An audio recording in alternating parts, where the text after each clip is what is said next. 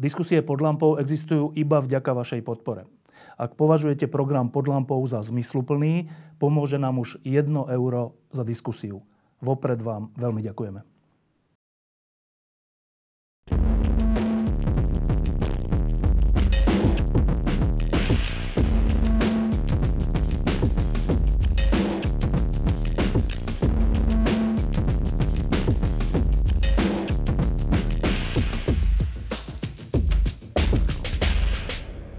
Keď na Slovensku dopadli voľby 2020 eh, z hľadiska porážky uneseného štátu dobre, tak eh, viacerí mali otázku, že či ten výsledok povedie naozaj k dobrému vysporiadaniu sa nielen s minulosťou, ale aj s problémami, ktoré táto krajina má. V tom čase sme tu mali viacerých ľudí, psychiatrov, psychológov, politikov a všelikoho, sociológov. A jeden z nich, bol taký zaujímavý, všetci boli zaujímaví. Jeden bol zaujímavý v tom, že povedal, že táto vláda, táto zostava to nemôže zvládnuť. Ešte sa nič nedialo, ešte neboli žiadne rozhodnutia, nič.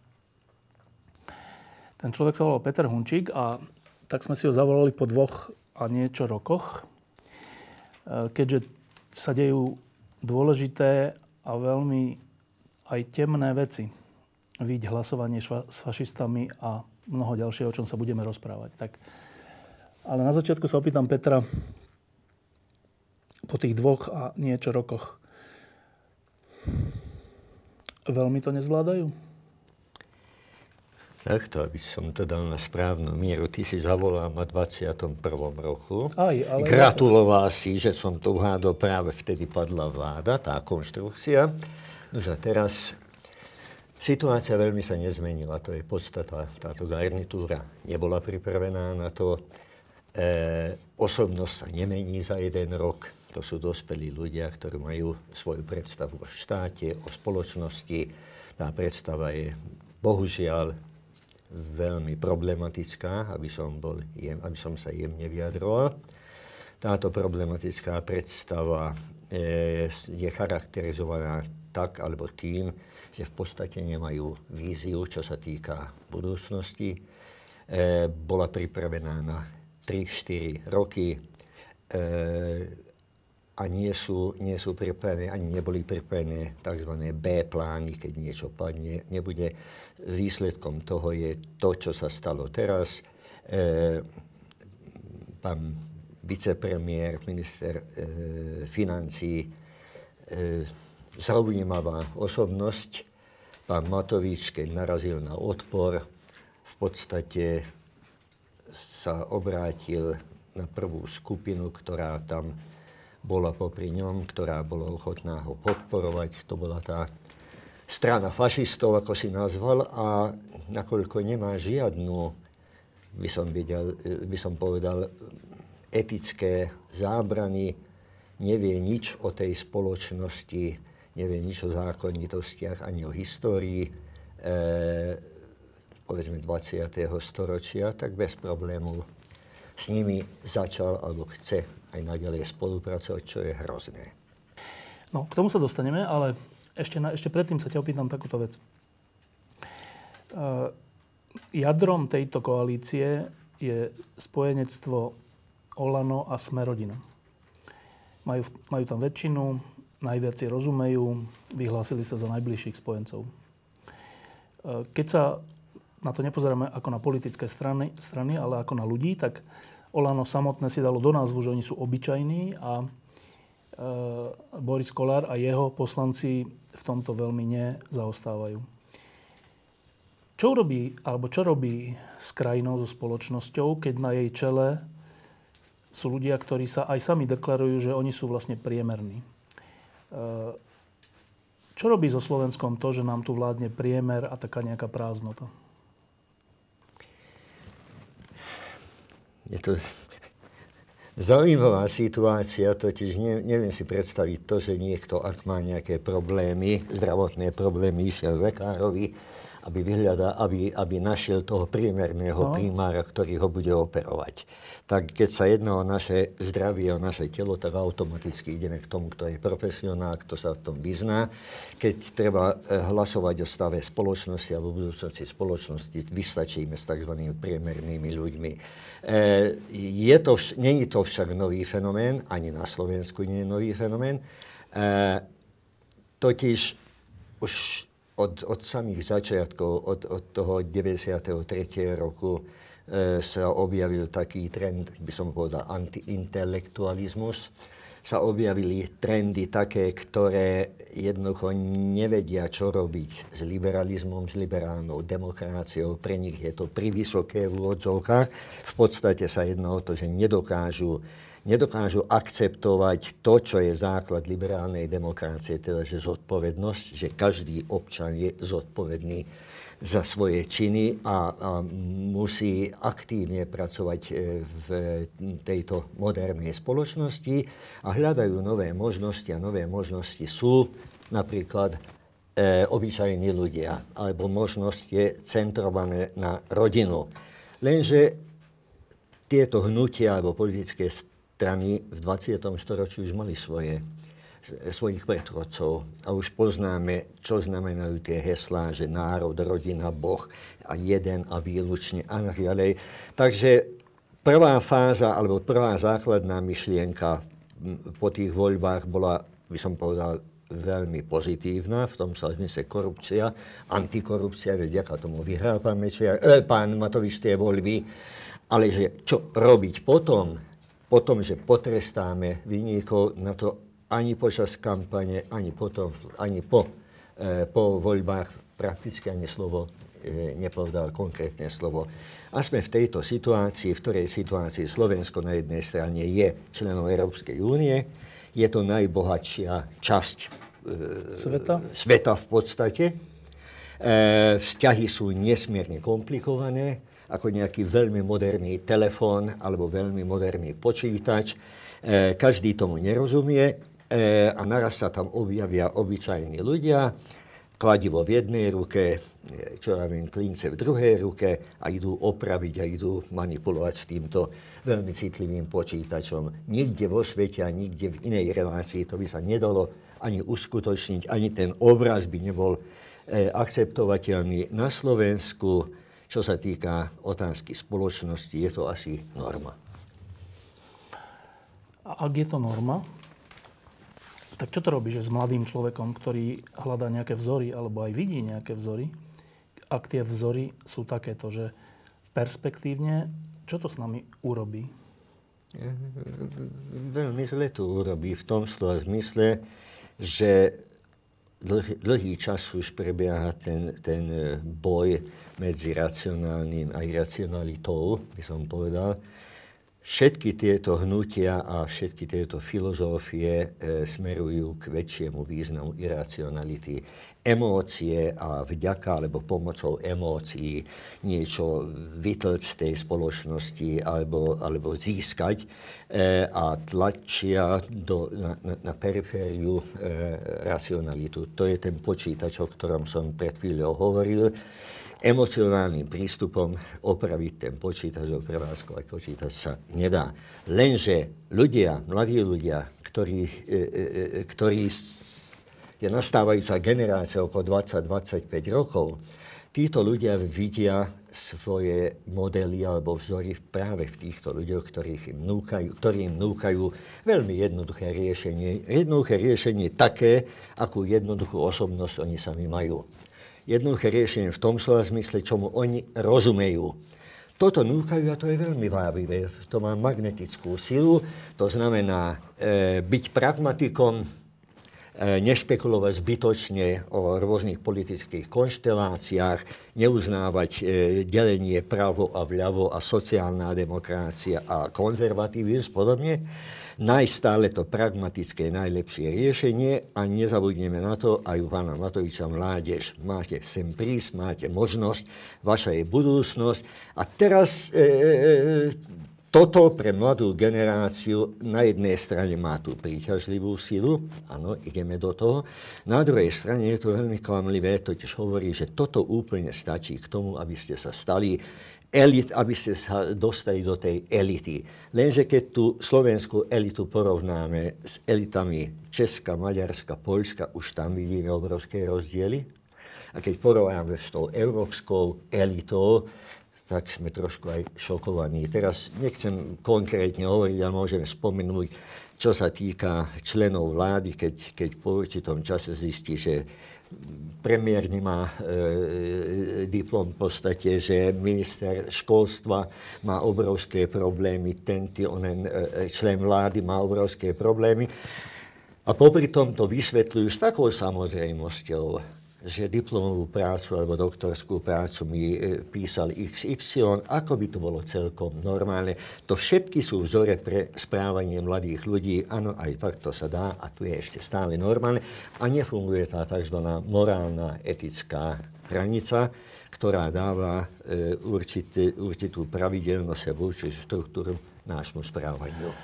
No okrem tohto, že tu vládne taký priemer a to sa stáva vzorom, a stáva sa to dokonca normálnym, tak e, celé tie dva a niečo roka sme svedkami neustálých konfliktov. Že, a to nielen, že medzi opozíciou a koalíciou, čo je normálne, ale aj v rámci koalície. A nie len v rámci koalície, tie konflikty boli počas pandémie s vedcami, so samozprávami, s novinármi. Neustály konflikt, ako, ako keby ako keby to bolo obsah politiky, že to je, obsah, to je ten správny obsah, že stále s niekým zápasím, každý je nepriateľ a ja musím nad ním vyhrať. Čím je, prečo človek vo vysokej funkcii potrebuje vytvárať neustále konflikt? Mm, som povedal, že nie každý človek, niektorí, že to potrebujú. Keď sa e, podívame okolo seba, e, na juhu máme pána e, Orbána Viktora, ktorý je tiež tento typ človeka. Neustále konflikty, neustále byť činný, pochodovať, ísť sem a tam hľadať nepriateľov a podobné. A to je, veľ, a je veľmi úspešný. 12 rokov je pri moci a nikto mu nepovedal, aby odstúpil. Jeho výsledky úvodzovka sú vynikajúce. Tu sa našiel na Slovensku ďalší človek tohoto typu, ktorý v danej situácii e, bol celkom priateľný, v danej situácii myslím opozičné roky, keď v podstate nemusel tvoriť, stačilo mu deštrukcia, poukázať na to, to je zlé, u vládnej garnitúry, toto robia, tamto robia, e, korupcia a, a, a podobné veci. Na to táto osobnosť je dobrá. Ako náhle však treba tvoriť a vytvárať nové hodnoty, tam vyjde na povrch, že on to nedokáže. On to nedokáže a z tohoto sú okamžite samozrejme aj konfliktné situácie.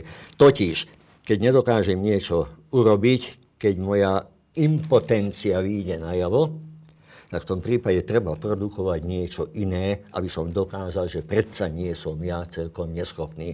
A to sú tie konflikty, ktoré potom vytvárajú rad radom tie konflikty e, prebiehajú počas vládnutia takýchto ľudí. Konflikty s elitou v prvom rade, ktorá neustále chce upozorňovať na chyby a, nejak, a nejaké problémy, respektíve na to, ako by bolo potrebné toto robiť.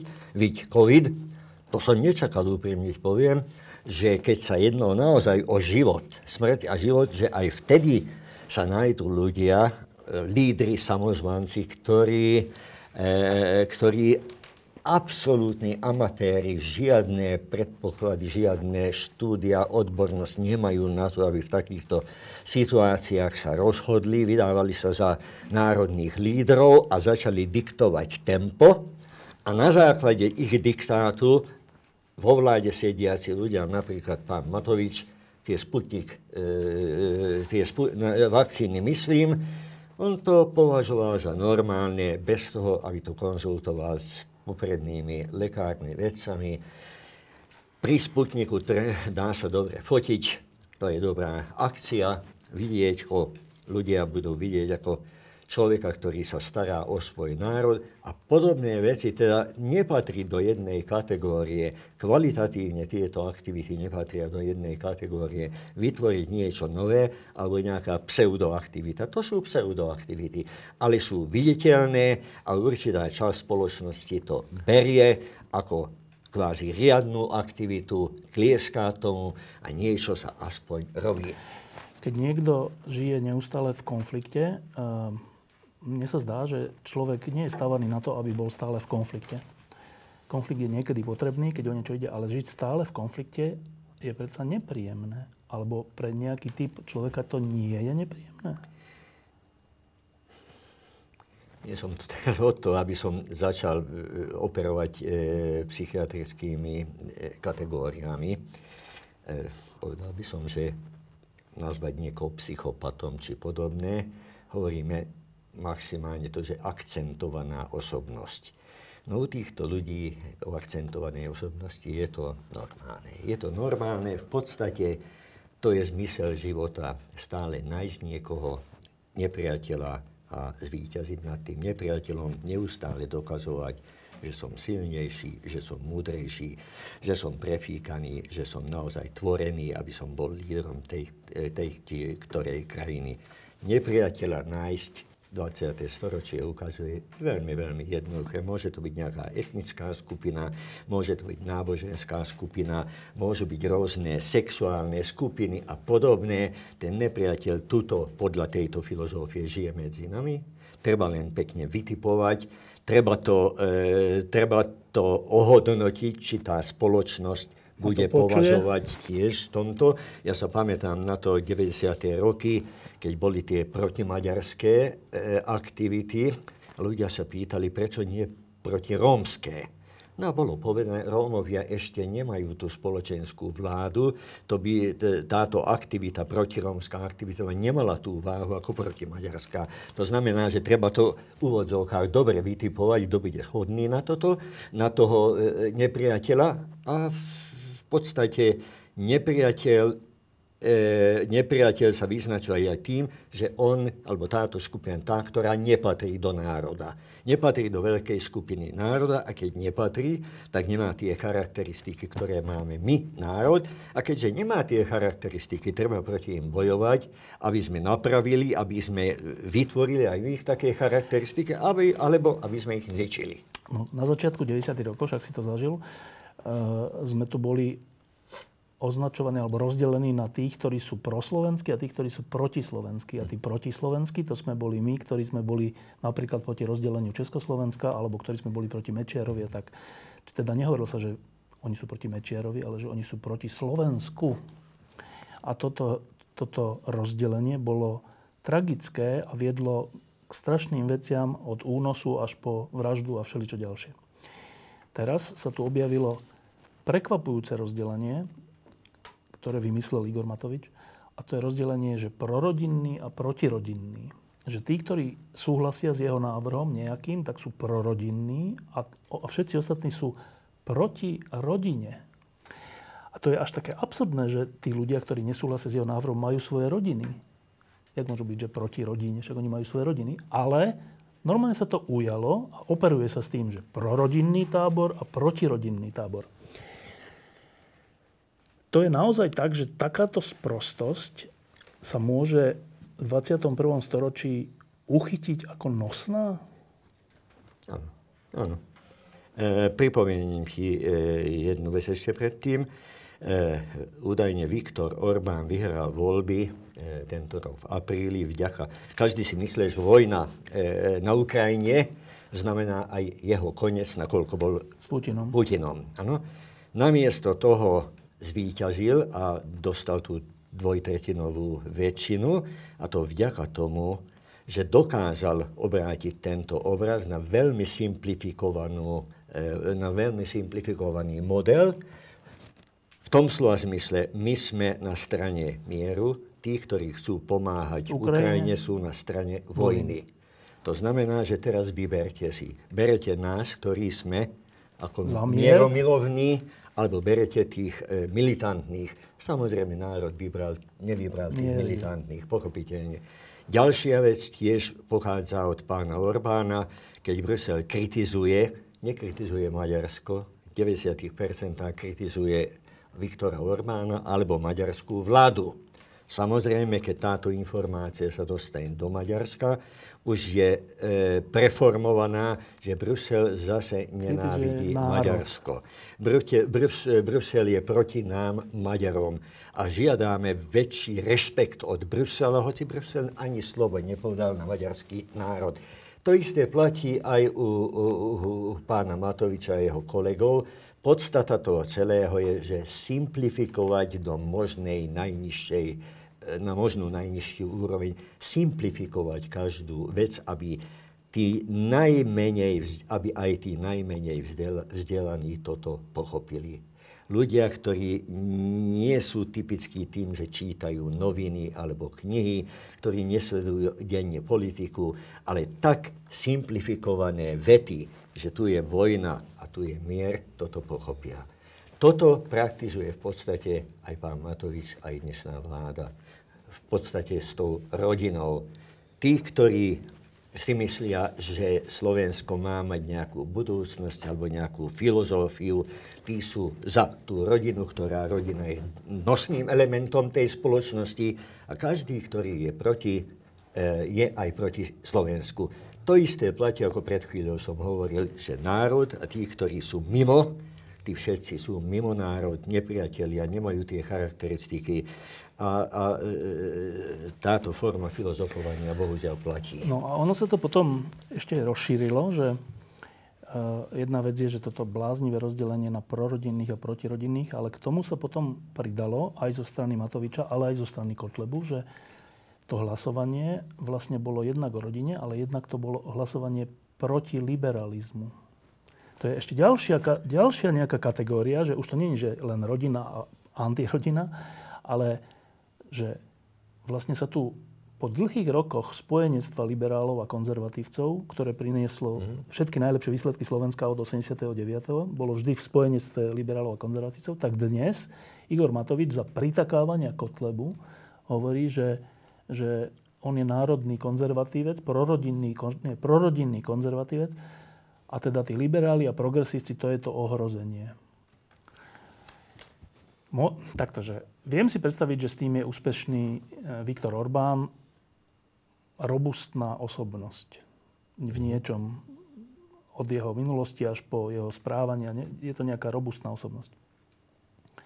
Môže byť s touto ďalšou hlúposťou a s rozrušením spojenectva konzervatívcov a liberálov úspešný aj Matovič? Môže, najmä vtedy, ak konzervatívci mu v tomto dopomáhajú.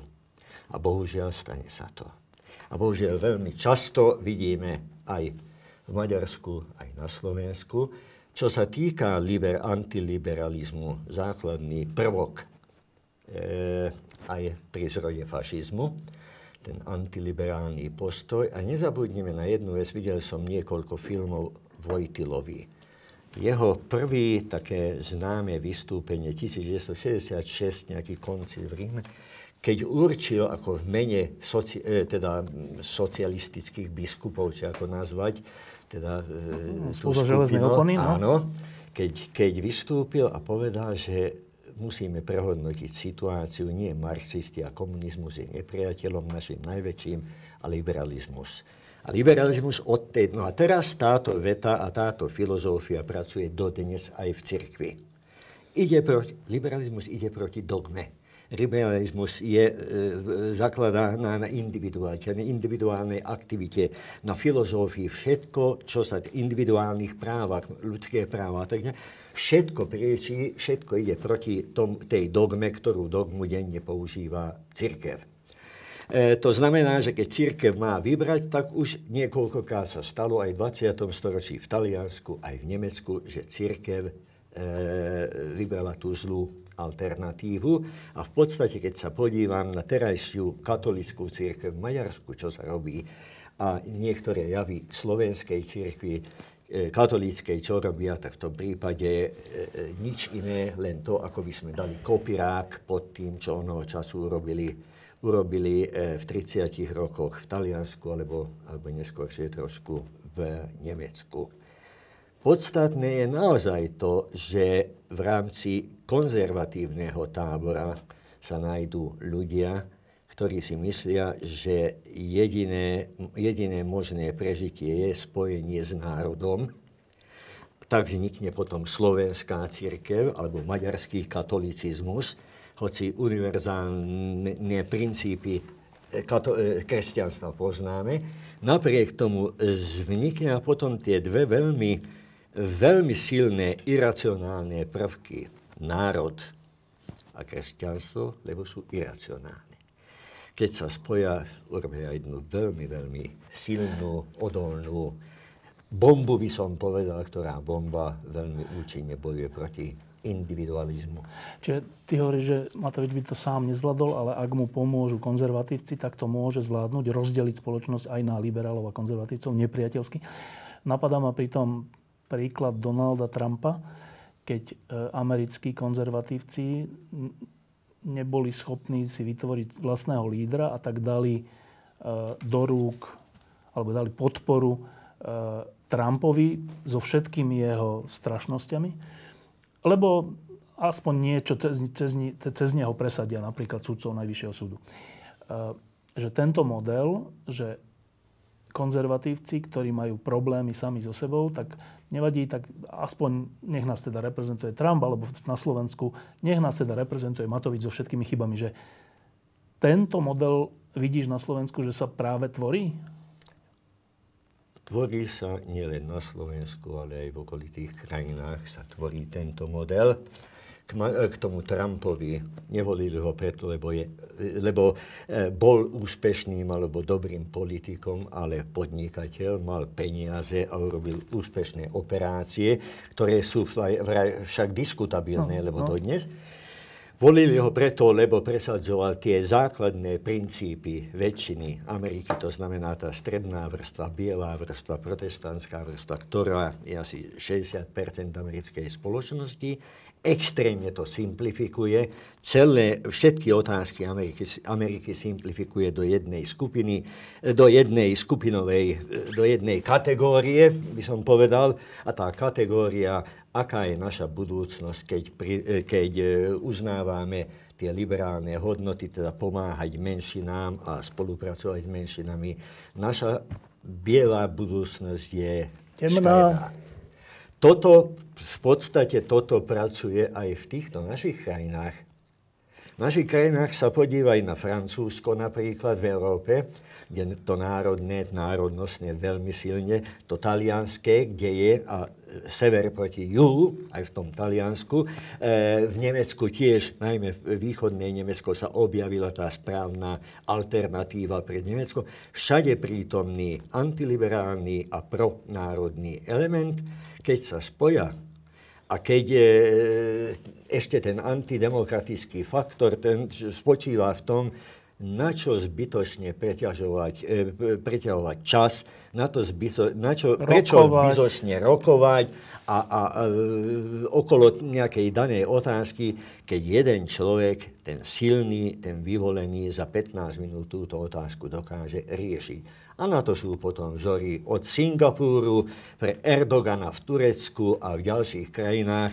Sú tie, tie modely, ktorí to naozaj dokázali riešiť, úvodzovkách riešiť, len sa jedno o to, že toto riešenie z jednej ruky, bez, opone, bez oponovania, e, potom nikto neskúma, či boli správne alebo nesprávne.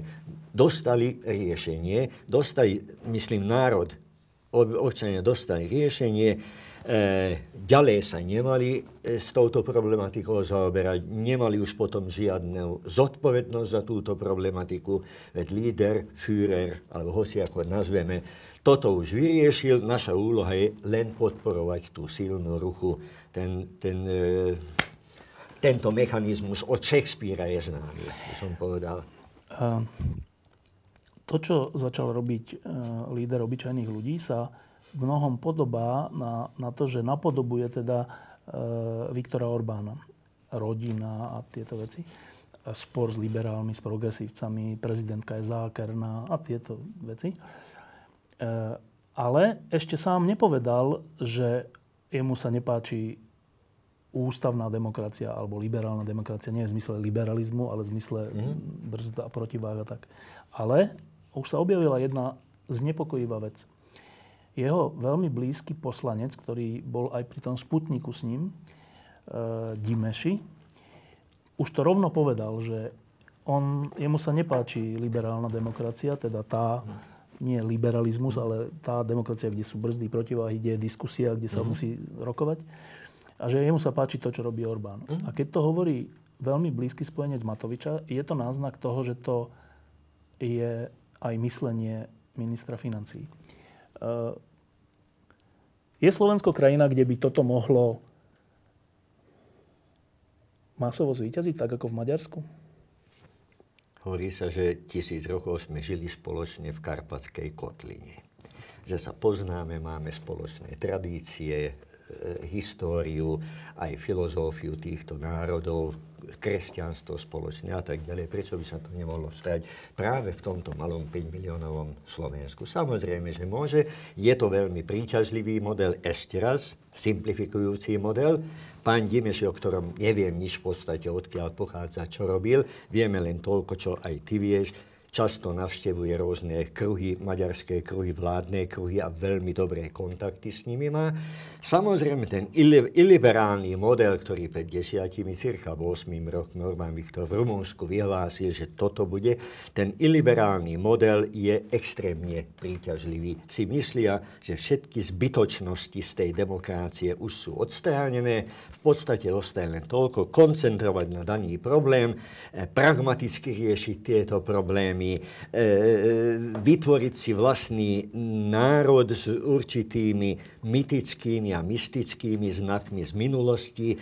E, Putina teraz spomínajú, že počas covidu nič iné nerobil, len e, čítal históriu Ruska starého a teraz mytické veci od Ivan a neviem kto všetko. E, konec epidémie a prišiel Putin, ktorý povedal, že teraz už treba spojiť Rusko, lebo už je Koľko čerpal z týchto mytických e, e, poviedol, alebo to nazvať, nevieme, ale že je tam táto zložka, to je tiež známa. Čo sa týka Maďarska, v podstate to isté platí. To isté platí, keď Csaba Királyfi, to nemyslím na katolické konzervatívne osobnosti ako svätý Štefan alebo Ladislav, ale vyslovím mytické nikdy neexistovali, neviem o nich nič, čo je Čabakiráfi, ale on je ten, ktorý príde e, e, na tej hviezdnej ceste a prináša to, čo nám chýba dlhé stáročia, e, silu, veľkosť a, a, a rôzne výhody. Nikto neskúma validitu týchto informácií, nikto neskúma racionalitu týchto informácií. Každý, ktorý to počúva, je ako opojený, ako, ako by bol pod vplyvom nejakých drog alebo nejakého alkoholu a dobre sa cíti aspoň na niekoľko hodín. A toto sa dá veľmi dobre využiť a využívať, ako náhle sa dostaneš do toho vplyvu, že že, či, že spievaš tú hymnu, tú neexistujúcu síkelskú hymnu, ktorá je z jednej operety z 20 rokov, ale teraz v tejto kompozície vyzerá ako naozaj niekoľko storočná hudba a text o tom, že Čaba Kirájf ako prichádza, dostane sa do takého stavu, v ktorom stave veľmi ľahko ťa potom manipulujú. Čo chcú, ti môžu podať. Áno, to sa môže realizovať, ak nám budete ďalej pomôcť v tom či onom, a národ na to prichýlne a povie samozrejme. Preto sa to pýtam, lebo my sme si svoju neliberálnu demokraciu už zažili v 90. rokoch s Mečiarom, lebo mečiarizmus to bola neliberálna demokracia. Boli voľby, ale bolo to úplne neslobodné, čo sa tu dialo. A teda, keďže sme si to zažili a keďže sme ten spor nakoniec vyhrali, tak by som predpokladal, že sa to nejak uloží v nejakej pamäti a že týmto smerom sa už Slovensko nebude chcieť vydať. Preto sa pýtam, že či je to reálna hrozba. Tá hrozba v každom prípade je reálna. To, o tom, potom to je tu medzi nami. Ja sa, vieš, ja mám skoro každodenné debaty o tom, kde sa žije lepšie v Maďarsku či na Slovensku. Minulý týždeň boli moji priatelia z Maďarska, akademici, profesori Banská Štiavnica, išli sme na jeden deň a oni referovali o maďarskom systéme a o Maďarsku, čo sa deje, ako sa deje. A my sme hovorili o tom, čo všetko na Slovensku. Ich záver v autobuse vraj potom hlasovali, keď išli domov. A ich záver je tak, bol taký, že síce chaos na tom Slovensku, e, nikto presne nevie, čo bude zajtra alebo pozajtra, ale je tu predsa sloboda, ten dobrý pocit, že sedíme v kaviarni na terase, otvorene môžeme debatovať o hocičom, noviny sú, píšu o tom, čo... Alebo to Maďarsko, kde v podstate fungujú tie veci, nie žiadny chaos, ale už nemôžeš tak, takým kľudným, e, tak kľudne si sadnúť na tej terase, musíš sa e, podívať okolo seba, už ťa zmapujú podľa toho, aké noviny čítáš, čo povieš a hlasovali tako, že radšej to Slovensko s týmto chaosom. Lenže potom do telefónu som povedal, že možná, že o mesiac, o dva mesiace môže nastať e, zvrat v tom slova zmysle, že veľmi ľahko preš, sa prešmitne Slovensko do toho istého stavu ako v Maďarsku. Stačí jeden, naozaj jeden sil, e, tá silná ruka, ten silný líder, to všetko, túto deštrukciu, čo vykonal Matovič, lebo to bola deštrukcia, týchto ľudí chytí alebo ovplyvňuje tým, že teraz som, ja, teraz som tu ja, ktorý dám teraz všetky veci dokopy. A dám dokopy pomocou toho, stačí vplyv intelektuáloch, nebudú nám tuto vykladať, aký je svet komplikovaný. Stačí, aby ľudia, ktorí majú cudzie srdce, aby do toho kecali, že e, kozmopolitizmus a podobné. Mám niekoľko pilierov, hovorí ten silný líder, a na základe týchto pilierov urobím poriadok. A teraz ešte posledná veta, je sa Maslov bol ten, pyramída. Áno, sa pamätáme. Základný, základné poschodie, alebo e, najnižšia vrstva tej pyramídy biologické potreby. Druhá, hneď druhá je istota bezpečnosť, istota. V podstate tej pyramídy ostávajú tie dva, e, dve vrstvy. A toto môže ponúknuť ten sil, tá silná ruka. No ale to sa pýtam paradoxne úplne kratučko, že a môže ten Igor Matovič, ktorý tú, tú deštrukciu spôsobil vzťahov, všeličoho konfliktov, e, môže nakoniec on byť ten, ktorý tú deštrukciu vyrieši tým, že on bude chcieť byť tá silná ruka? Nie. Nie. Nie. Je, jednoznačne nemá na to Nemá na to, hovorím, na deštrukciu mal v opozícii, čo urobil. Možná, že to bolo aj veľmi, veľmi účinné, aj, aj užitočné. On na to nemá, nemá tie konštruktívne prvky. Sám to vie. Pamätá sa Pista, keď hneď po voľbách, asi týždeň, 10 dní sa debatovalo o tom, kto bude premiérom. No. On sám to vedel, že na to nemá. Pravdepodobne ten blízky okruh okolo seba, ľudia, ktorí si mysleli, že vďaka tomu, že on bude premiérom, aj oni dostanú sa do nejakých funkcií, presvedčili ho, ale nemá na to. Samozrejme, že eh, ten človek už existuje a hľadá len na väčšie a čoraz väčšie chyby toho Matoviča na základe čo ich možno odvolať a získa aj, aj podporu tej spoločnosti, že naozaj už stačilo. No a teraz sa stal jeden taký zlom, ktorý si za 30 rokov nepamätám. E, e, Igor Matovič snahe prej, teda pretlačiť ten svoj balíček. A to bola hlavná agenda vlády, veľká vec, nie nejaká bočná vec a stála 1,x miliardy eur, čiže není to nejaká maličkosť, je to velikánska vec, ktorá zaťaží rozpočet, samozprávy, všetko možné. A, a aby túto vec presadil, tak nie že tajne, ale otvorene sa obratil na fašistov, a to tak, že dokonca modifikoval ten balíček podľa ich želania, aby tam bol menší prístup pre Rómov v nejakom rozdelení mm-hmm. percentuálnom. Čiže z, ras, z rasového hľadiska ho modifikoval. Mm-hmm. No, a teraz toto sa stalo vo vláde, ktorá je inak prozápadná, vo vojne e, na Ukrajine na správnej strane a, a, a všeličo je proti korupcii, ale že v tejto veci, ja neviem, či si, ja si nepamätám také, prvýkrát sa stalo, že nie, že fašisti boli že legitimizovaní, že sa s nimi rokuje alebo niečo, ale že boli prizvaní, aby spolu rozhodli o najdôležitejšej veci. A potom dokonca im bolo povedané, že oni sú jeden z nich je naj, jeden z najinteligentnejších poslancov a tak. Že nie, nie je to len také, že ad hoc, ale že všeli, čo z toho vyplýva. Ďalšie hlasovania a tak. Na to treba... Čo na to treba? aby človek bol schopný takéhoto kroku? Na to treba v prvom rade mať e, silnú osobnosť, ktorá je e, vytvorená tak, že má tie svoje morálne, etické normy, e, dokáže, dokáže určiť ľahko, pomerne e, stabilne priority svoje. To všetko, čo pán Matovič a viacerí z tej vládnej garnitúry nemajú. Nie, tak myslím, že čo Teraz... treba na to, aby si sa spojil takto s fašistami? Čo, čo, toto, čo na to? Toto všetko chýba. Toto všetko chýba, to je tá, čo som hovoril, tá akcentovaná spoločnosť, ktorá, eh, akcentovaná osobnosť, ktorý, ktorá nes, nechápe kvalitatívne rozdiely. Veď oni, fašisti, sú presne takí, ako my, sedia tu v parlamente s nami, E, dostali neviem koľko percent, v televízii už môžu vystupovať, v podstate robia aj vo viacerých krajinách Európskej únie. Nič sa nestane, ak na Slovensku urobíme tento, ten istý miešaný mix e, systém. Prepáč, Rakúsko pred desiatimi rokmi, 12 rokmi, sa nepamätám presne, pozvali alebo prizvali ich aj do vlády, ak sa dobre pamätá. Áno. áno. Potom prišla nejaká nehoda toto nejakým spôsobom odmontoval toto hnutie, jeho hnutie. Ale všade v Európe existujú, okrem Veľkej Británie, ak sa e, pamätám dobre, aj v tých škandinávskych krajinách. A modifikácie sú, sú naozaj veľmi zaujímavé toľko krajín, toľko modifikácií toho fašizmu by som povedal. To znamená, že sa snaží ako mimikry fašistické hnutia, ako kvázi také mimikry robiť. Ako, no?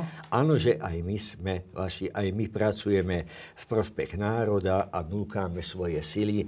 A teraz už prídu tie hodnoty, o ktorých sme hovorili, žiadny individualizmus, žiadna demokracia, e, žiadny liberalizmus Pozývame mladých ľudí, aktívnych ľudí, pre mládež to bude budúcnosť, netreba toľko študovať, to je zbytočné, pragmaticky a prakticky treba vystupovať k životu a bohužiaľ vidieť, vidia tie modely, modely aj okolo, okolo Slovenska. Pamätáš si, na, pamätáš si za tých 30 rokov, že by niečo také smerom k fašistom sa tu udialo? Ja si nepamätám. Nie, to nie. Ale pamätám sa Dolfusa napríklad nemeckého kancelára 32-34, ktorý chcel urobiť ten, ten, tú rakúskú verziu austrofašizmus. V podstate on nešiel proti demokracii v tom slova zmysle, parlament ostáva. Jedna politická strana však stačí, voľby sú potrebné. Zaujímavý moment, neviem, či sa všimol, aj najsilnejší a najbrutálnejší diktátor dbá na to, aby voľby boli kvázi slobodné, aby západku, aby svet to prijal a akceptoval, že on usporiadal spravodlivé voľby. Vieme, že 99,9% nikdy na svete nie je, ale od Kazachska cez Turecko a neviem aké, Tadžikistán, aj v týchto krajinách ten diktátor pracuje na tom, aby voľby boli a aby svet tie výsledky volieb zobral, e, teda, e, akceptoval. Dobre, tak to znamená, že e, urobiť si s fašistov spojencov v najdôležitejšej veci a vtiahnuť ich do rozhodovania o 1,5 miliarde našich spoločných peňazí, vyžaduje, že nemať zábrany, nemať mm-hmm. historické povedomie, nemať všeličo. Dobre. Čo to robí s, s dušou Slovenska, by som povedal? Že čo, čo, čo je to za signál, že zrazu vláda spolupracuje s fašistami a spolu s nimi koná v úvodzokách v prospech rodín. Čo to hovorí mladým ľuďom, učiteľom, dedinám, mestám? Čo to hovorí? V podstate, podľa môjho názoru, je to revitalizácia toho obrazu, ktorý obraz dodnes na Slovensku ešte stále existuje. To je obdobie 39-45. To Slovensko ako výklad toho proti nedemokratického sveta, ktorý existuje. Malý národ síce, ale všetko. Ako moja mamka hovorí vždy, aj banány boli v 40. 41. roku, ktorý moment, a veľmi dôležitá otázka, ktorý svojich e, židov a svojich židov nezabíja doma, no. zaplatí, aby, to, aby ich tam inde. niekde inde, aby zavraždil. To znamená, že dbá v úvodzovkách zase aj na takéto maličkosti a ukazuje len to svoju kresťanskú tvár, kde národ bol jednoliatý, kde mladí aj starší ľudia to akceptovali a bojovali sme na správnej strane. Bohužiaľ nepriateľ a nepriateľ sú hlavne partizáni, nepriateľ vo vojne samozrejme sovietský svet a ostatní, ale tí partizáni sú hlavní, ktorí sa obrátili proti tomu idylickému e, zriadeniu, a, ale myšlienka alebo pamäť na toto stále existuje. Nakoľko sme to nedokázali nedokázali e, veľmi radikálne, jednoznačne poukázať na to, že aký je to falošný ten obraz. Že dodnes existujú pamätníky a existujú rôzne tabule, kde, kde ospevujú, by som povedal, lídrov tohoto, e, toho slovenského štátu. V tom prípade sa vrátiť k tomuto obdobiu, to je možné. To je možné, aj vidím aj určité snahy. Zase príde e, úloha organizácií, v prvom rade, keď sa hovorí o kresťanstve, tak potom církev. Ako sa postaví k tomu. E, kým na Slovensku poznáme ľudí, ktorí sú proti demokratii alebo demokraticky orientovaní, poznáme menovite, a sa hovorí kufa, každý vie, o kom je jeden, z druhej strany, z druhej pality nepoznáme ľudí, že arcibiskup XY by sa postavil a povedal, že naš, e, naše Slovensko, e, na našom Slovensku nechceme slovenské kresťanstvo, ale kresťanstvo chceme. Chceme, aby e, každý mal rovnaké práva v tomto štáte, aby individuálne... Nie, tak čaká... Bol arcibiskup Bezák, no. No tak Bezáka preto odvolali v podstate. Áno, samozrejme sme dobrí, by som povedal, priatelia a veľmi dobre tá druhá strana, opozičná strana vedela, že aké nebezpečenstvo predstavuje práve Robert Bezák. Čas ho odvolali, teraz príde zodpovednosť ďalej Vatikánu. Díva sa na to celé, čo sa tuto deje a vieme, že mal, e, e, sedel tam starý pán e, kardinál, ktorý zase mal vplyv na rozhodnutia vo Vatikáne a vďaka tým tieto aktivity boli povolené, ba by som povedal podporované. A sme tam, kam sme nechceli ísť, o čom nehovorila vôbec, nehovoril 89. rok, len nemáme nástroje, akým spôsobom. Totiž vytvoriť niečo je oveľa komplikovanejšie, ako deštruovať. No, e, totiž to teraz sme v takej pasci, e, ktorú práve Igor Matovič používa. A to je pasca, že no dobre, však ja mám všelijaké chyby a tak, ale na druhej strane je Fico a Pellegrini, unesený štát a, a zločinci a, korupcia a tak. A teda vlastne to nie je alternatíva. Nemáte vlastne na výber len byť na našej strane. A s týmto úspešne už 2,5 roka e, sa teda e, zúčastňuje výz, významného politického života. E, mne sa ale zdá, a teda to je tá otázka, že týmto, týmto hlasovaním s fašistami tým, že už nemá žiadne zábrany. Už je to proste, že už s hocikým, že to je prekročenie takej hranice, že táto pasca by mala skončiť. Že nemôžeme byť do nekonečná rukojemníkmi toho, že lebo inak tu bude, zase sa vráti minulosť, lebo potom, potom už, už tá minulosť bude rovnaká ako súčasnosť. Keď už sa spolupracuje s fašistami, to je rovnako zlé ako unesený štát. Ja. Čo by mali robiť ľudia, ktorí sú proti takémuto zneužívaniu e, tej pasce. Čo by mala robiť, povedzme, SAS, alebo za ľudí, alebo Juraj Šelik, alebo tak, ktorí sú súčasťou tej garnitúry? Mm-hmm. Čo by mali urobiť?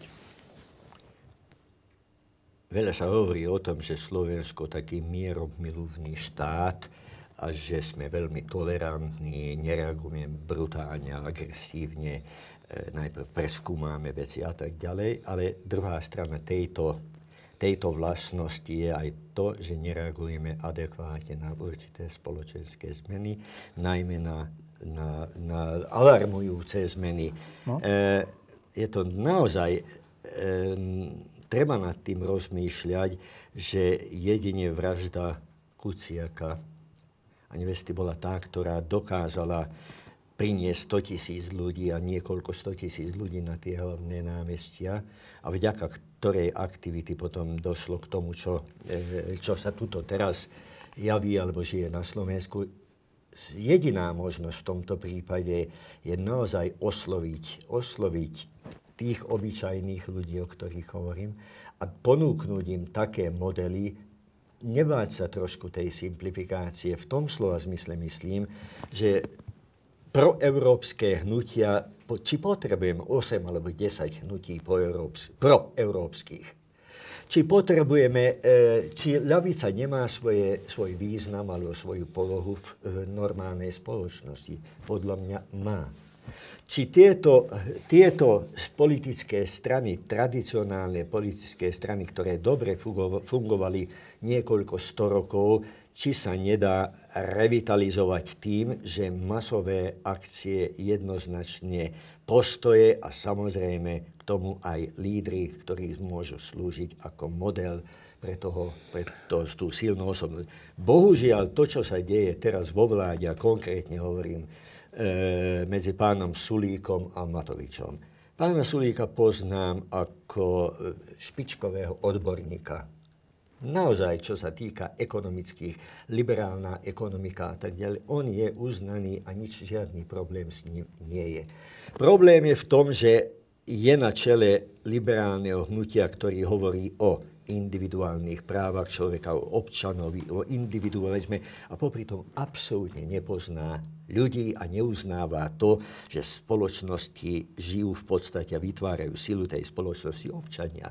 Že tých občanov ako oslo, osloviť. Neviem, kedy e, vyšiel na nejaké, na, kedy mal stretnutie s nejakou väčšou skupinou mladých ľudí, debatovať s nimi, mať e, kontakt z prvej, alebo z prvej ruky by som povedal takto, a spolupracovať a reagovať na ich požiadavky. Nič takého sa nedie. Pán Sulík je známy tým, že on je ten istý konfliktový človek ako Matovič. Tým pádom jeho budúcnosť je vyfajknutá. Tohoto človeka tam nechceme mať. E, toho sa bojím, že nevidím okrem neho aj v, ani v SAS, nevidím človeka silného, ktorý by dokázal urobiť túto aktivitu a nevidím v podstate okrem známych tvári, teda Fico na jednej strane, e, e, e Matovič, e, e, Sulík a od fašistov, bohužiaľ vidím jedného človeka, ktorý veľmi šikovne lavíruje a to je práve Pelegrini.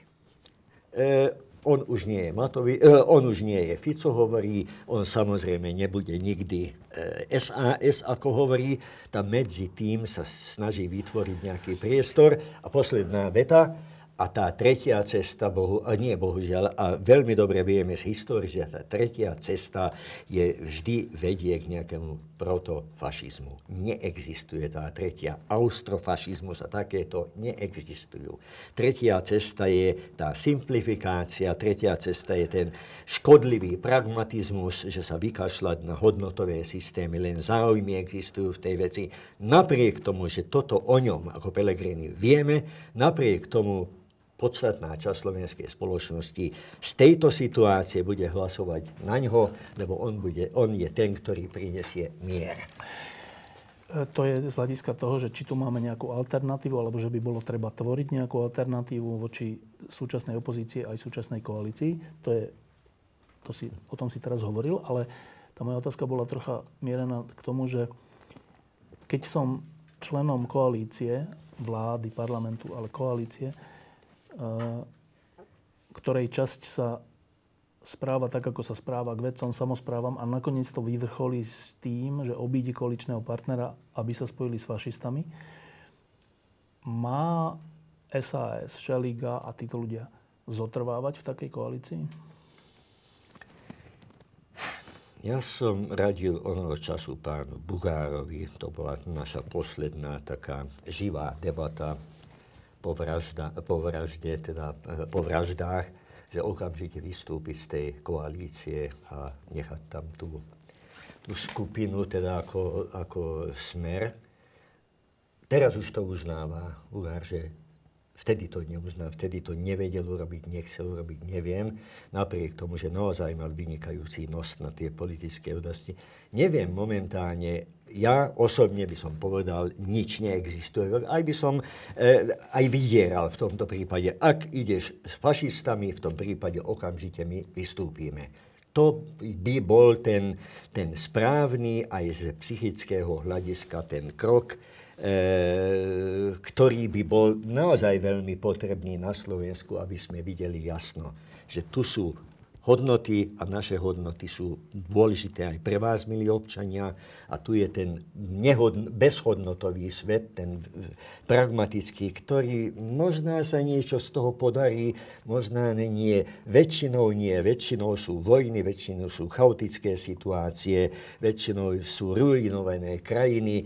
Vyberte si teraz, ako veľmi šikovne Orbán naznačil vojna a mier, ale v inom slova zmysle, nech vystúpia budem obidvoma rukami hlasovať za to a poviem, čistejšiu, jednoznačnejšiu situáciu tuto nevidím. Posledná otázka. Ehm, keď bola hm, kríza utečenecká, tak sme s tebou robili rozhovor a ty si tedy zdôrazňoval, že veľa ľudí má strach obavu niečo iného a že to je aj psychi, psychologicky pochopiteľná vec, že to nie sú že zlí ľudia, ale majú strach a treba sa o tom rozprávať a tak, že boli sme vtedy trocha v zajati strachu z cudzieho, neznámeho. Ehm, po dvoch rokoch tejto vlády ehm, a po neustalých konfliktoch a po tom všetkom, o čom sme hovorili, že čím sme teraz charakteristickí? Vtedy to bol strach.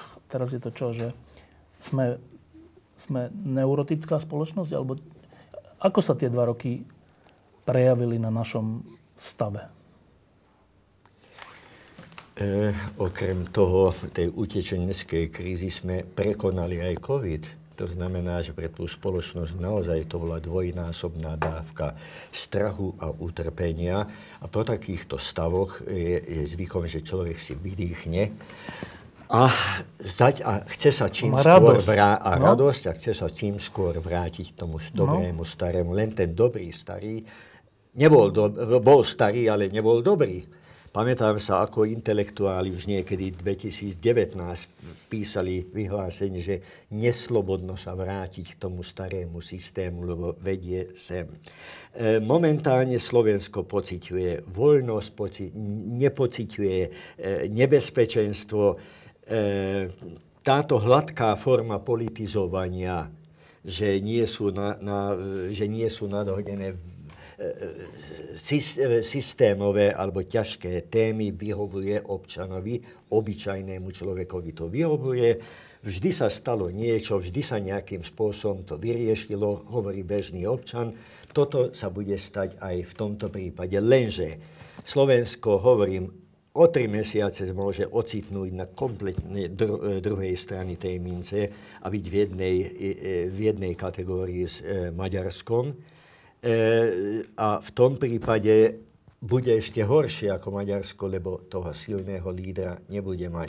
Silného lídra ja som písal dvakrát, píšta trikrát do jednej veci. Treba demokracia, hoci ako 2500-ročná demokracia, robiť nejaké drobné modifikácie sa dajú a mali by sa urobiť.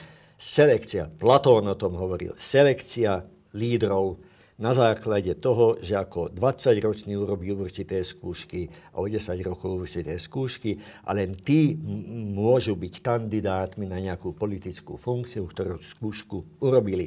Selekcia je to, čo sa odohrávalo tiež e, v spoločnostiach, že selektovanie medzi voličmi, že buď aristokrácia volí, alebo tí, ktorí platia dane a neviem čo. Nehovorím, že je to správne, aby si nemysleli, ale vždy bola prítomná určitá forma selekcia. Selekcia nikdy nebol ten úvodzovkách bezbrehý bezbrehá demokracia.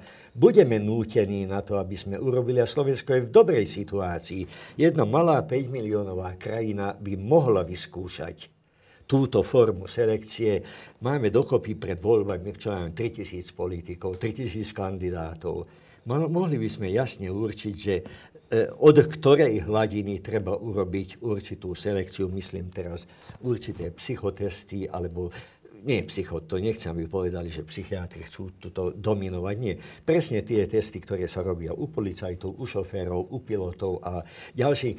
Není iná možnosť, aby sme tých nezodpovedných, nepripravených, cynických ľudí, ktorí sa tam dostanú, aby sme ich odstavili. Keď sú už pri moci, poznáme destrujúcu moc alebo vplyv e, e,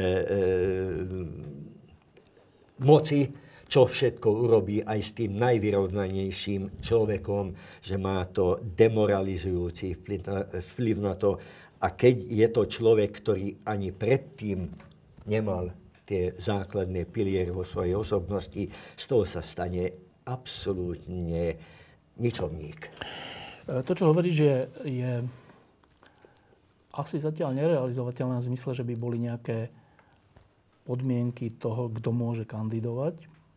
To by asi narazilo na všelijaké Počkaj, prepáč, na chvíľu súdy. môžem. No? E, prečo sa nemôže, prečo nemôže povedať, že politik to je tiež jedno remeslo, job? Viem, no tak potom ráno ide do roboty, dostane plat za to, tato. A keď pri jednotlivých funkciách, pracovných funkciách sa ďalší, že pilotom sa môže stať len ten, ten, ten, alebo toto, prečo sa nemôže povedať, že politikom sa môže stať človek, ktorý zodpovedá týmto normám? Uh, neviem, asi by to narazilo na, na nejaké Isté. medzinárodné štandardy, ale dobre, že, uh, ale veď tá, ako hovoríš, selekcia, alebo ten výber, veď na ten výber je tu elita, média, všeličo, mienkotvorní ľudia, ktorí presne týmto spôsobom v normálnych krajinách pôsobia. Že tak toto je, toto je príliš. O tom, a, a napíše sa o tom, hovorí sa o tom a nejaká časť verejnosti si to všimne a nejakým spôsobom sa zariadi.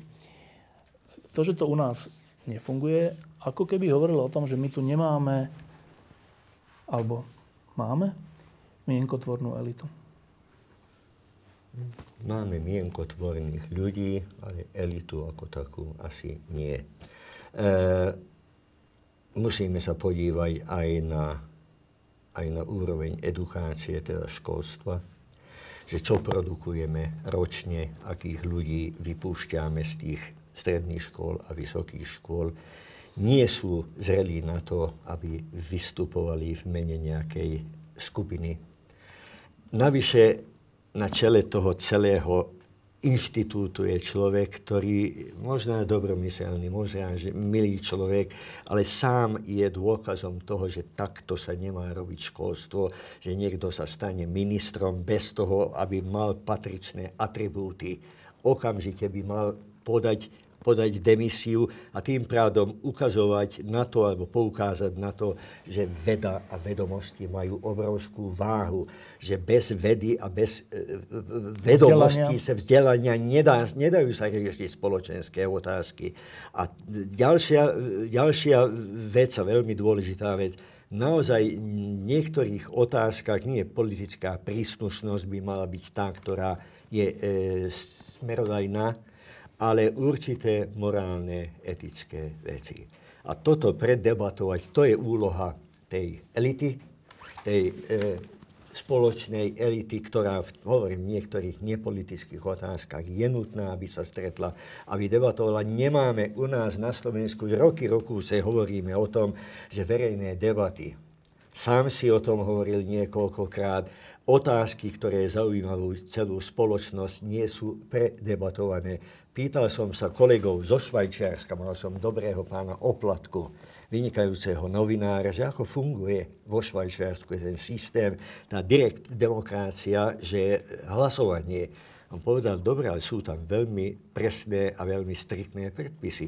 Minimálne dva roky pred referendum tá téma už musí byť na stole a musia absolvovať a e, organizovať na každej úrovni verejné debaty, musia prizvať aj odborníkov, aj neodborníkov, a noviny, aj televízie, aj toto sú povinní E, teda sa zúčastní na týchto aktivitách a tým pádom pochopí človek, bežný občan svoju váhu. Ja si myslím, že slovenský občan nikdy ešte nechápal, že akú obrovskú váhu má on.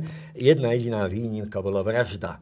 Keď človek mohol aspoň na niekoľko dní cítiť to, že som niekto a mám silu na to, aby som vyvolal zmeny spoločnosti.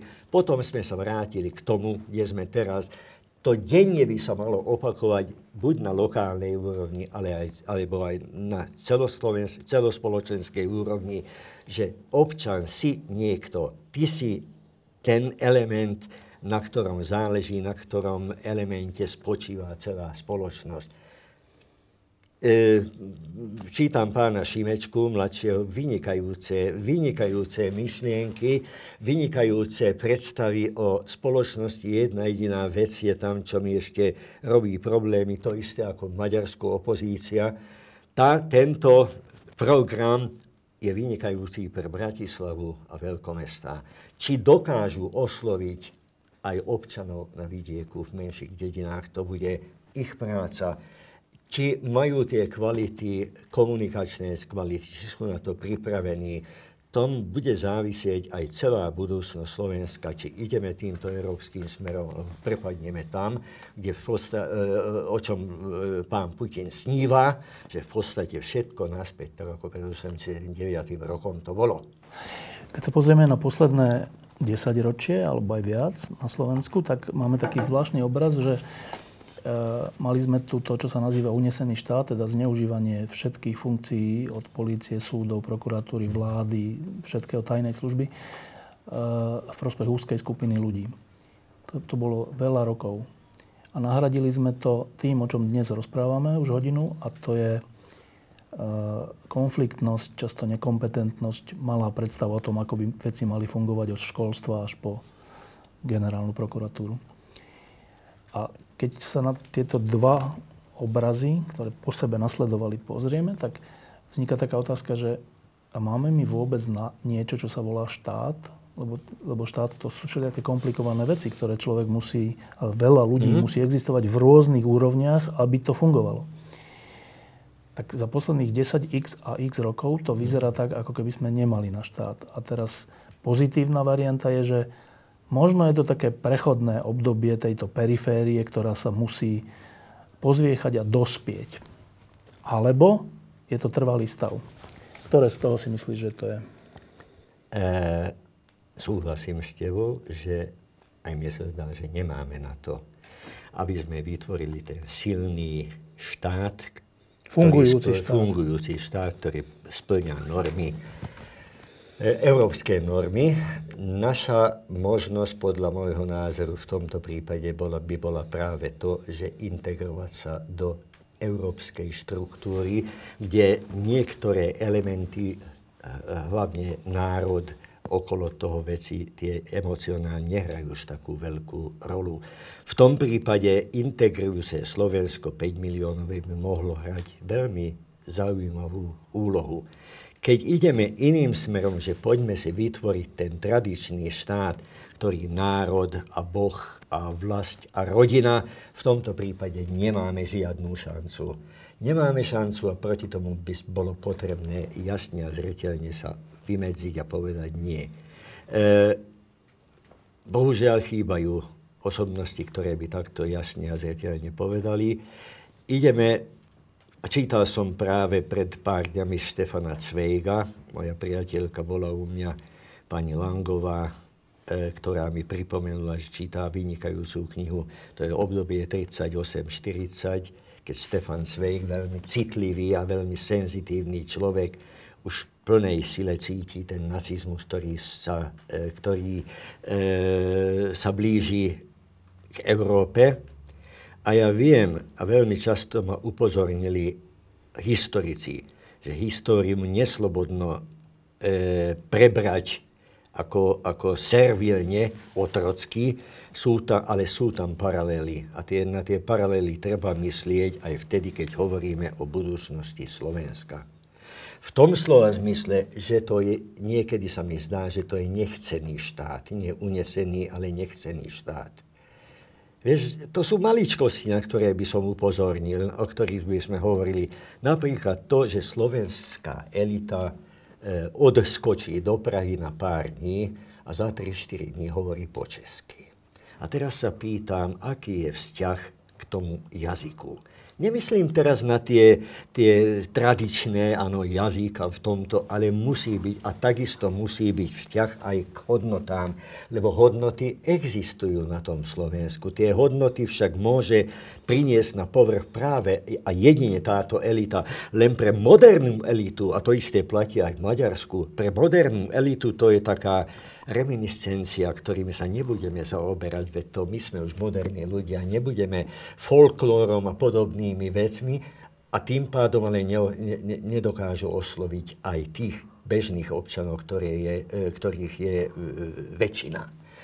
Toto robí momentálne aj Slovensko, veľmi dobre pripravená elita, západne orientovaná elita, ktorá však s tým starým Slovenskom nemá už nič spoločného, ale na, no, nové Slovensko nemá.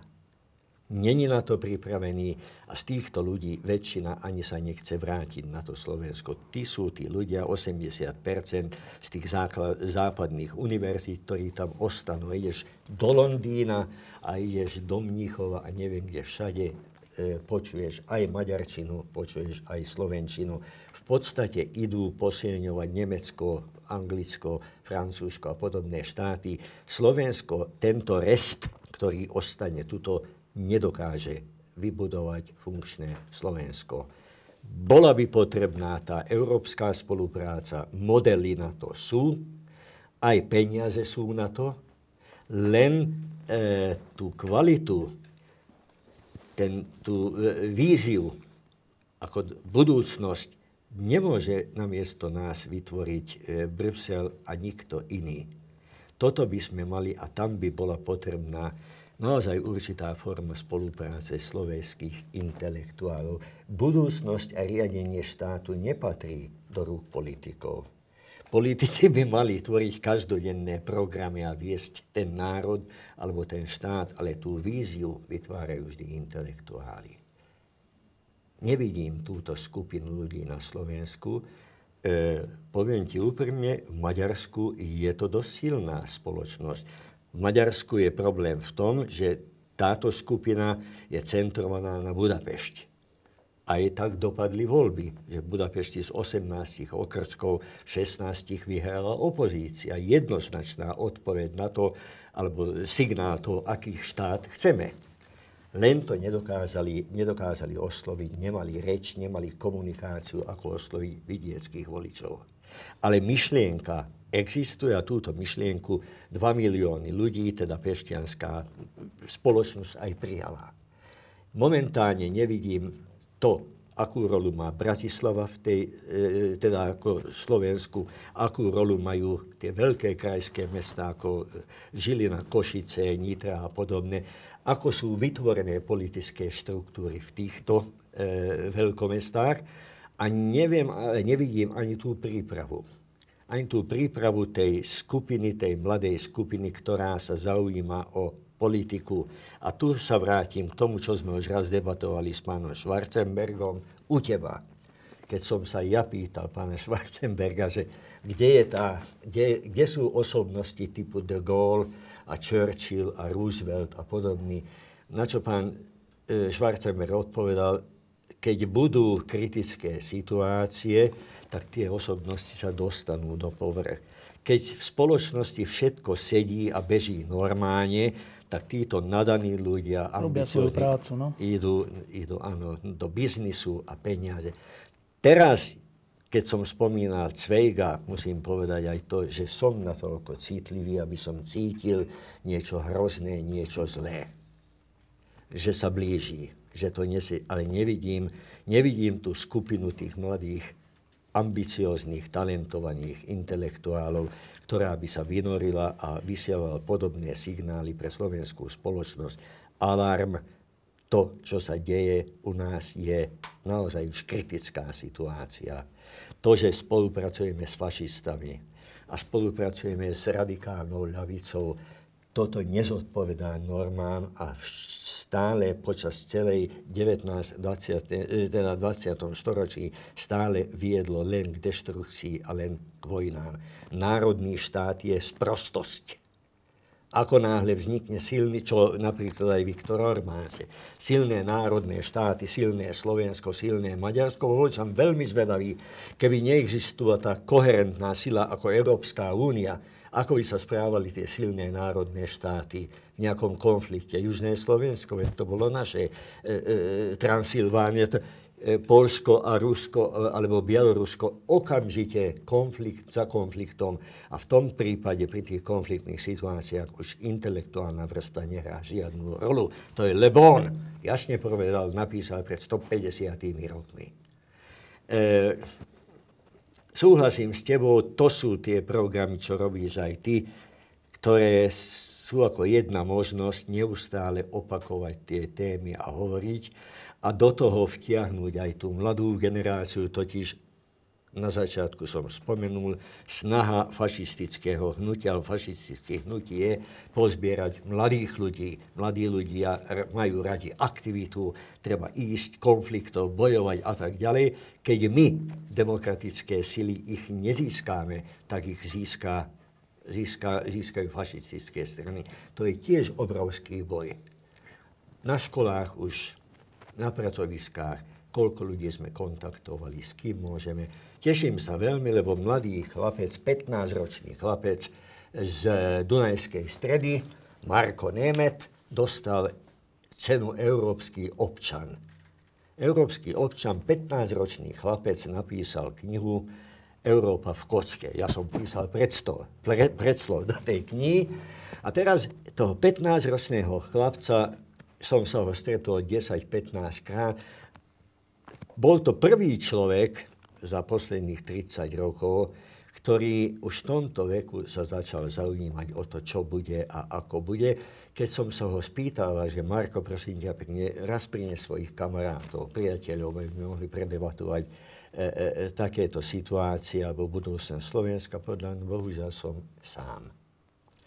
Menedžovať e, spojenia, manažovať kontakty je tiež umenie, tiež jedna profesia. Všetko, všetko sa dá urobiť aj pomerne za krátky čas, len tú, len tú silu, to kohéznu silu, alebo ten, ten materiál, ktorý by to priniesol k sebe, toto momentálne nevidím. Naša generácia, teda myslím generácia 89. rok, vyzerá už tak ako ja. 70 a nad 70 od nás očakávať, toto sa už nedá. Ty si ešte v tom stave, že máš asi 2, 3, 5 rokov na to, aby si mohol byť, e, áno, aby si mohol, mohol ovplyvniť diania v spoločnosti, ale potom príde obrovské vákuum, ako vidím ja. A vákuum vždy priťahuje takéto masové hnutia, ako je fašizmus. Inflácia priťahuje fašizmus. Chaos priťahuje fašizmus. Peter Hunčík, ďakujem, že si prišiel. Ďakujem za pozvanie. Keď si hovoril, že po čítaní toho Cvajga cítiš niečo podobne temné teraz? E, súvisí to s tou vojnou ruskou na Ukrajine, alebo ešte inde? Inde. To cítiš? Prvá kniha, ktorá bola podobného razenia, to bola kniha rumunského autora žijúci v Nemecku. To bola kniha 1913, rok pred Prvou svetovou vojnou. Presne tento obraz e, nakreslil spisovateľ, tú nezodpovednosť, ten lajdácky prístup Európy k tým spoločným otázkam blíži sa vojna, každý cíti, že niečo bude tu veľmi, veľmi zlé a nikto nekoná. V podstate od tej doby, keď som čítal tú knihu, to znamená od toho 2010-2011, permanentne cítim niekedy aj strach, čo robiť, čo ma povoruje. E, začal som organizovať také, po, také debaty v Dunajskej strede, moje deti majú kaviareň a v piatok po obede od 5. hodiny si sadnem, pozmem nejakých hostí, Kryša Mesešníkov, Ferko Šebej tam bol, z Maďarska tam boli priatelia, profesori známi ľudia a debatujeme o týchto otázkach. Naša budúcnosť, budúcnosť Maďarská, Slovenská, spoločenské, os, e, e, aj psychické a takéto otázky. 3-4 stretnutia boli vynikajúce, 40-50 ľudí v kaviarni. Už potom mi dcera zahlásila, že nie je už záujem, aby sme debatovali. To sú také témy, také negatívne. Ťažké? Ťažké, ťažké že e, štamgasteri nechcú tam potom nechcú chodiť. A keď chcem tam niečo debatovať, tak niečo ľahšie. Pýtal som sa napríklad toto, keď vidíme to, čo sa deje na Ukrajine a neustále opakujú, že to sa môže blížiť k nám. Prečo nerobíme určité kroky? Povinné kroky, ako robí napríklad Švajčiarsko tie ochranné elementy, tie e, CO, civilná obrana. Švajčiarsko to robí podľa daného plánu, ako to robili aj v minulosti a pracujú na tom a nikto není zhrozený a šokovaný z toho, že musí navštíviť ten svoj vlastný bunker, podívať sa na zásoby, či je tam 15. Patrí to k každodennému životu na Slovensku. Takéto formy povinnosti alebo také formy prístupu neexistujú toto, keď o tom hovoríš, alebo, alebo chceš, aby o tom sa zaoberali, považujú za, za určitú formu brutality a nechceme o tom počuť, nechceme to vidieť. Čo urobíš s takýmto národom, aby som dokončil tak veľmi zlé alebo všeobecne. Pokračujete v tej kaverni, alebo ste skončili? Ja som povedal, že pôjdem ďalej robiť. E, možná, že miesto naozaj není najvhodnejšie. Kaviareň, kde mladé mamičky začali chodiť väčšinou, ale boli tam aj ľudia, ktorí tam prišli kvôli tomu, že sme debatovali s múdrymi ľuďmi. Budem to robiť na inom mieste a budem robiť ešte väčšiu propagandu, aby tam prišli a, a myslím si, že má to určitý efekt. Stretol som sa s ľuďmi z tej maďarskej komunity, ktorí boli na opačnej strane, totiž maďarskej komunite existuje naďalej e, tá polarizácia, o ktorej už vieme 30 rokov. Pomaly jedno aj SMK a, e, a strany, ktoré ako, e, idú v, ako pokračujú v činnosti SMK. A sú tam ešte určité zbytky, by som povedal, o, po moste Híd most a Nemec Žolt, ktorý vytvoril ten svoj vlastný fórum. Je to veľmi, veľmi, veľmi potrebné. Šimon Žolt. Šimon Žolt, ja, čo som povedal? Nemec. No, ešte to. No. Šimon Žolt, vieš, čo som zbadal? Naposledy, keď sme sedeli u nás na terase, som povedal chlapcom, Bútora, Hašto, Ferko, Šebe a, a títo priatelia tam boli, že dávno som sa už necítil tak sám, ako teraz myslím sám, ako Maďar zo slovenskej strany skoro žiadny záujem o to, čo je s tým skoro 10-percentnou časťou slovenskej pospolitosti. Kde sú tí naši Maďari? Čo robia? Kam sa pridali? K Budapešti alebo v Bratislave? Není ani záujem, není je ani zvedavosť, tá základná. No a väčšina ľudí v takomto prípade sa pridá k tomu silnejšiemu. Silnejší jednoznačne Viktor Orbán. E, ako by sa správali Maďari, keby došlo k nejakému konfliktu, neviem. Viem jednu vec, boli u mňa, e, boli u mňa utečenci z Ukrajiny, rakúsky ženy boli a pýtal som sa ich, čo by sa stalo, keby ich manželia mali ísť na frontu a tam by, tam by sa stretli s ich e, otcami alebo s súrodencami a tak a povedali jednoznačne, by sme strieľali. By sme strieľali, nenávidíme už tých Rusov, čo s nami urobilo. Táto otázka, že ako by sa správali skupiny a menšiny, táto otázka je natoľko citlivá, že nikdy za tých 30 rokov ešte nebola predebatovaná. Čo máme robiť v takomto prípade? Ako sa máme správať, ako sa má správať väčšinová spoločnosť. To sú veci, ktoré sa týkajú dnešnej, e, dnešnej kríze, kríze a dnešného programu, čo sa pýtaš. Nedá sa, nedá sa solitárne určiť a jeden jediný model vytvoriť, že tak sa treba správať a toto bu- e, treba urobiť a bude všetko v poriadku. Neexistuje. To je multifunkčné, multifunkčné. E, sa zaoberať s problematikou Rómov, menšín, školstvo, zdravotníctvo. Všetko na každom mieste ten zodpovedný človek by mal stáť a dbať na to, aby ten daný segment normálne a dobre fungoval. Vďaka tomu, alebo na základe toho bude normálne a dobre fungovať Slovensko. Ináč nie. Posledná vec, že to, z toho, čo si povedal, to je pre mňa také zaujímavé, že tí prodemokratickí Maďari na Slovensku, s ktorými bola spolupráca vždy plodná a tak ako všetko dobré sa tu urobilo v spolupráci konzervatívcov a liberálov, tak som zabudol, že a ešte našich demokratických Maďarov, tak títo sa dnes, z toho, čo ty hovoríš, som pochopil, že cítia opustení? Áno. Áno. E, nebudem, neviem, e, ako bude pristupovať tejto otázke progresívne Slovensko. Poznám pána Šímečko a fandím mu a dúfam, že uvidí túto nemalú skupinu 2, možná 3 slovenskej spoločnosti, ktorí sympatizujú s ním a naozaj majú nejakú proeurópsku predstavu. Majú naozaj predstavu o modernom štáte, kde by chceli žiť a nechceli by odísť do toho Londýna alebo do toho Mníchova, veď doma sa cítia celkom slušne a celkom dobre.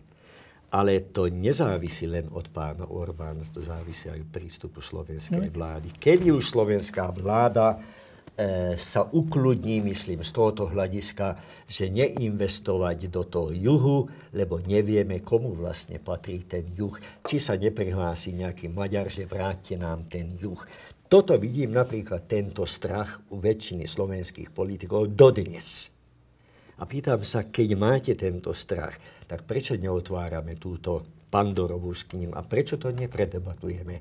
Prečo sa nerozprávame o tom, prečo neintegrujeme do, to, do tej diskúzie aj tu našich Maďarov, aj politikov z Maďarska, ako sa na to dívajú. Základné veci medzi, medzi Nemeckom a Francúzskom sa udiali v 50.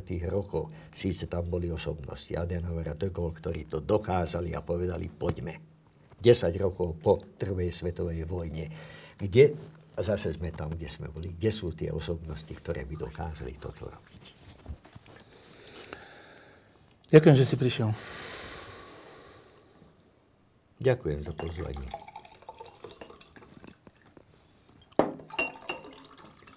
Diskusie pod lampou existujú iba vďaka vašej podpore. Ak považujete program pod lampou za zmysluplný, pomôže nám už 1 euro za diskusiu. Vopred vám veľmi